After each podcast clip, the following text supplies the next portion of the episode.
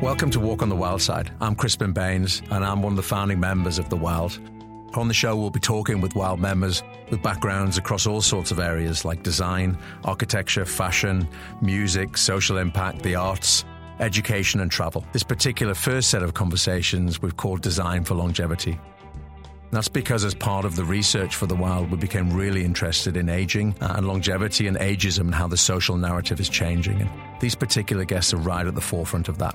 We spent time with Chip Conley, who's written Wisdom at Work, The Making of a Modern Elder, and launched the Modern Elder Academy in Baja. We sit down with David Harry Stewart from Ageist magazine. We also spend time with Ashton Applewhite, who's an author uh, and an activist in changing the narrative on ageism through This Chair Rocks.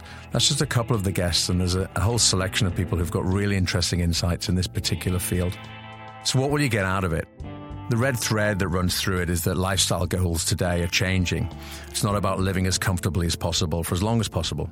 In fact, people are interested in, in, expanding the potential of their lives, increasing their agency and impact through career, cultural engagement, and a focus on health. And these wild members are doing exactly that. In addition to great subject matter, they're just cool people doing interesting things with their lives.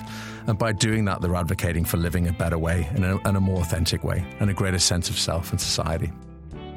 That's the wild. It's about continued curiosity, growth, and contribution.